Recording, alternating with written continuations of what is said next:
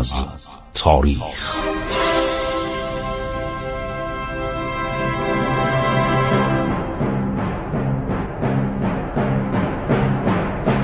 کاری از گروه جوان و اندیشه رادیو جوان.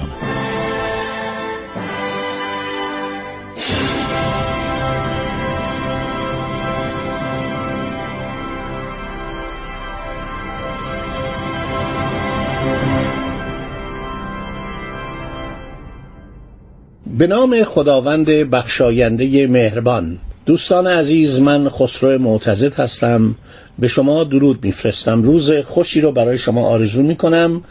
ادامه می‌دهیم برنامه که شما بسیار دوست دارید. تاریخ ایران باستان و دوران ساسانیان. دوران بسیار طولانی ساسانیان. فکر کنید نزدیک به 500 سال. 500 سال یک حکومتی در ایران برقرار بونده پایدار بونده و این حکومت می‌خواد متصرفات ایران مستملکات ایران رو برگردونه به دوران داریوش اول هخامنشی. دیگه ما حالت بدهی به کسی نداریم. اینه که هر امپراتوری صبح بلند شه و بگه ما بریم ایران رو بگیریم دورش تموم شده. دکترین اردشیر اول ساسانی. اینو در نزد محققان و مورخان میگن حالات جدید ایران. یعنی ایران دیگه موضع دفاعی نداره. همیشه ما در حال دفاع بودیم. در زمان اشکانیان اشکانیان اهل جنگ نبودن. مردمان بسیار ساده ای بودن کما اینکه عرض کردم منجنیق نداشتن وسایل قلهگیری نداشتن. در جنگ ها وقتی به یک دژ یا قلعه می رسیدن متوقف می شدن دولت ساسانی چنین دولتی نیستش. یه دولتی هست یک نیروی بزرگ رزمی داره. کما اینکه در سپاه اردشیر 700 زنجیر فیل بودن. پیل جنگی. پیل جنگی یعنی تانگ یعنی زرپوش یعنی یک وسیله ای که و وقتی شما نگاه می‌کنید در این فیلم هایی که تهیه شده در سالهای اخیر در کشورهای مختلف از جمله در کشورهای عربی تهیه می‌کنن. این پیل ها یک لباسهایی بر تن اینها می‌کردن یک بالاپوشی بر تن اینها می‌کردن و بسیار قیافه مهیبی داشتن و این فیل ها رو دولت هندوستان به ایران میفروخت. یا از طریق زمین از طریق مکران یعنی بلوچستان به ایران میفرستادن از طریق پاکستان کنونی یا اینکه از طریق کشتی. شما یک نقاشی کوچکی هستش. من در یکی از کتاب های اخیرم گذاشتم نیروی دریایی. نگاه کنید مارکوپولو داره در جزیره هرمز صحبت می‌کنه نشان میده که شطور رو از ایران به هندوستان حمل می‌کنن اسبهای عالی رو از ایران به هندوستان حمل می‌کنن و از آنجا فیل می آوردن 700 زنجیر فیل در سپاه اردشیر بوده. اینا رو از پنجاب آورده بود. وقتی اردشیر ساسانی میره و پنجاب رو که در زمان هخامنشیان بخشی از ایران بوده باز پس می‌گیره پادشاه هند 700 زنجیر فیل بهش یا هدیه می‌کنه یا به قیمت ارزان میده. در صورت ارتش ایران مجهز به فیله فیل جنگی که بهش بودن پیل. شما شاهنامه رو بخونید کتاب های مختلف رو بخونید. مخصوصا کتاب مرحوم دکتر محمد جواد مشگور تاریخ سیاسی ساسانیان.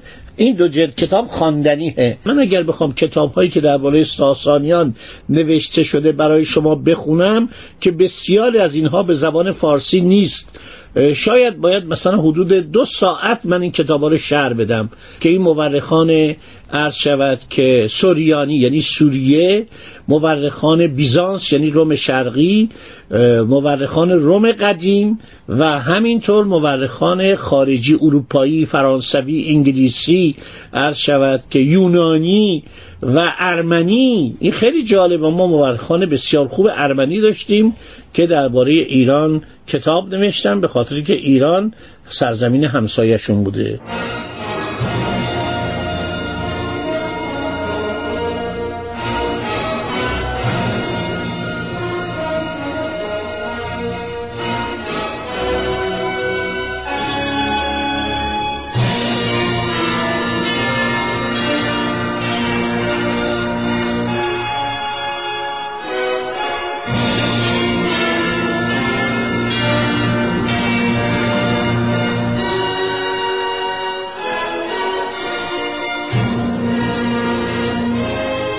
خب اردشیر در جنگ هایی که می‌کنه یکی از این جنگ ها معروفترین جنگ هاش الکساندر سوروس امپراتور رومه که با مادرش میاد. یعنی امپراتور کم سن و سال بوده خیلی از خودش راضی بوده. اردشیر یه نامه می نویسه میگه شما متصرفات ما رو به ایران برگردونید. متصرفاتی که اسکندر گجسته ملعون از ایران جدا کرده. بعد اینها حرکت می‌کنن. قیصر در پاییز سال 231 میلادی با سپاهی گران از روم به انتکیه در کجا میاد؟ انتکیه که الان در به اصطلاح ترکیه هستش در آناتولی هستش. در اون موقع می‌گفتن انتکیه سوریه. می‌گفتن این شهر در به اصطلاح مستملکات سوریه قرار گرفته که سوریه در آن زمان جز امپراتوری روم بوده.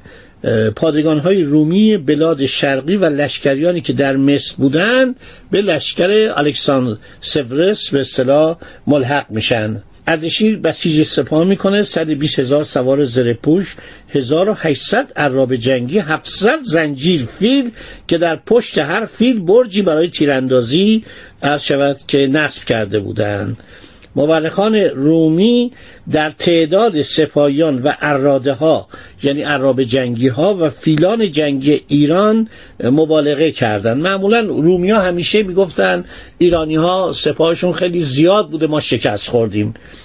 قیصر در بهار سال 232 با مادرش مامیا با لشکر خودشون از رود فرات میگذره. سپاه خودشو به سه قسمت تقسیم می‌کنه. یک سپاه میره به طرف شمال و اونها میرن با خسرو پادشاه ارمنستان. ببینید کلمه خسرو چرا من میگم؟ برای اینکه اینا اشکانیان بودن از شاهزادگان اشکانی بودن که در زمان قدرت اشکانیان خود دولت ارمنستان با ایران اتحاد داشت پادشاهش مرد. یه پادشاه اشکانی شاهزاده اشکانی رفت اونجا رو فرمان رواییش رو به عهده گرفت. حالا اینا همش با هم دعوا داشتن اشکانیان هم از ساسانیان بدشون میومد خسرو پادشاه ارمنستان عرض شود که با روبی ها دست اتحاد میده و اینها از عراضی باطلاقی حوالی دجله و فرات میگذرن یک سپاهشون هم میره به طرف شمال وارد آذربایجان میشن. پس یه سپاه رفته به آذربایجان یه سپاه رفته به خوزستان و یک سپاه هم که خود امپراتور در وسط آن قرار داره حرکت می‌کنه و میاد به طرف قسمت های مرکزی غرب ایران. یعنی فکر کنید حدود کرمانشاهان و همدان.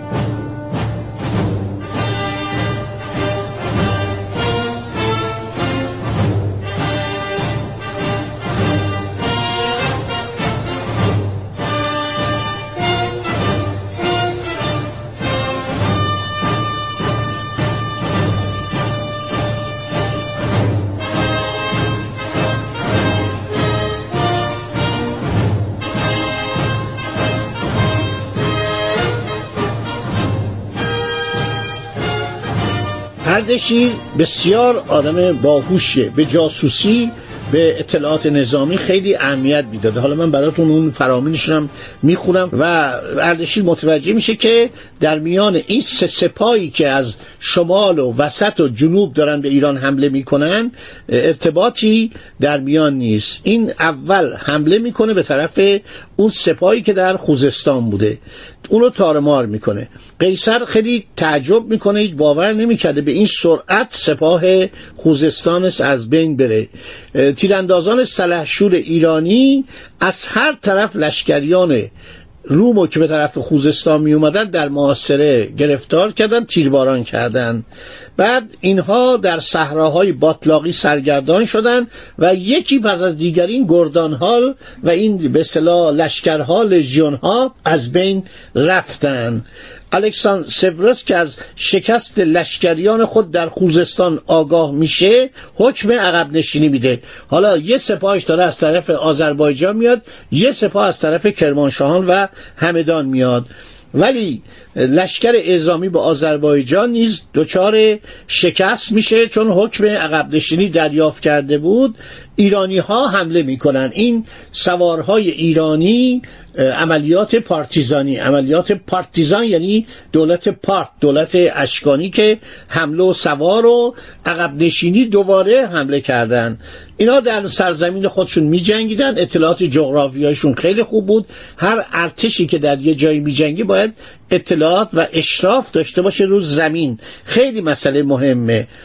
و لشکر آذربایجان هم که روبیا فرستاده بودن به خاک هلاک میفته همراهان الکساندر سورس نیز گرفتار ناخوشی میشن و بیمار و بدبخت و گرسته خودشونو به انتکیه میرسونن. عدهشون بسیار عرض شود که کم میشه. و بعد این جنگ به صورت ناتمام میمونه. ایران و روم با یکدیگر صلح می‌کنن. حالا رومیا میگن ما پیروز شدیم. ما خودمون عقب نشینی کردیم. نه. این مورخان رومی خیلی ماشاءالله دروغگو بودن. خیلی سعی می‌کردن که شکستای خودشون همیشه جلوه بدن. پیروزی. این الکسان سورس برمیگرده. خیلی موقعیتش از بین میره. در سال 234 هم از جرمن ها شکست می‌خوره از سلطنت ازل میشه و در روم کودتا زیاد متداول بوده. یک کودتایی افسران رومی های رومی می‌کنن و این رو به اتفاق مادرش مامیا در سال 235 اعدامش می‌کنن میکشنش. این خیلی جالب. ببینید این امپراتوری که اینقدر از خودش راضی بود به اردشیر بابکان می‌گفت تو باید اینطوری باشی تو مدار باید به اصطلاح از گذشته تنبع احساس تنبع بکنی. بدونی که امپراتورای روم چیکار کردن کراسوس چیکار کرد؟ کاری نکرد شکست خورد. آنتوان چیکار کرد؟ شکست خورد. کاراکالا شکست خورد. همه اینا با بدبختی و بیچارگی از ایران عقب نشینی کردن. این یه درس یک تاریخ به ما میده. واقعا تاریخ ایران عرض شود پر از درسه به مهاجمان که آقا ایران رو دست کم نگیرید. ایران واقعا نشان داده تسخیر ناپذیره. چرا؟ ممکن از من سوال کنید آقا ما چطور قفقاز رو از دست دادیم؟ برای که در اون زمان ما خودمون هزار مشکل داشتیم. این مملکت دچار ملوک و توایف بود دچار جنگ های داخلی بود بعدم یه پادشاه عیاش نادان کم سوادی به نام فتلیشای قاجار که واقعا آدم وقتی این صحبت هایی که این خارجی باش می‌کنن مثلا سفیر فرانسه سفیر انگلیس فرستادگان کشورهای مختلف افسران فرانسوی صحبت هایی که می‌کنن آدم متوجه میشه ایشون اطلاعاتش خیلی ناچیز بود. از دنیا هیچ خبری نداشته. واقعا اطلاعاتش بسیار ناچیز بود. در عوض خدا یک فرزندی بهش داده بود به نام عباس میرزا. که مرد نابغیه این در میان قاجاریه واقعا میدرخشد. خب این ایرانه. این سرنوشت ایرانه. این کارنامه ایرانه. اینا رو شما بخونید. خدا نگهدار شما باد تا برنامه بعد دنباله ماجراهای اردشیر ساسانی رو براتون تعریف کنم.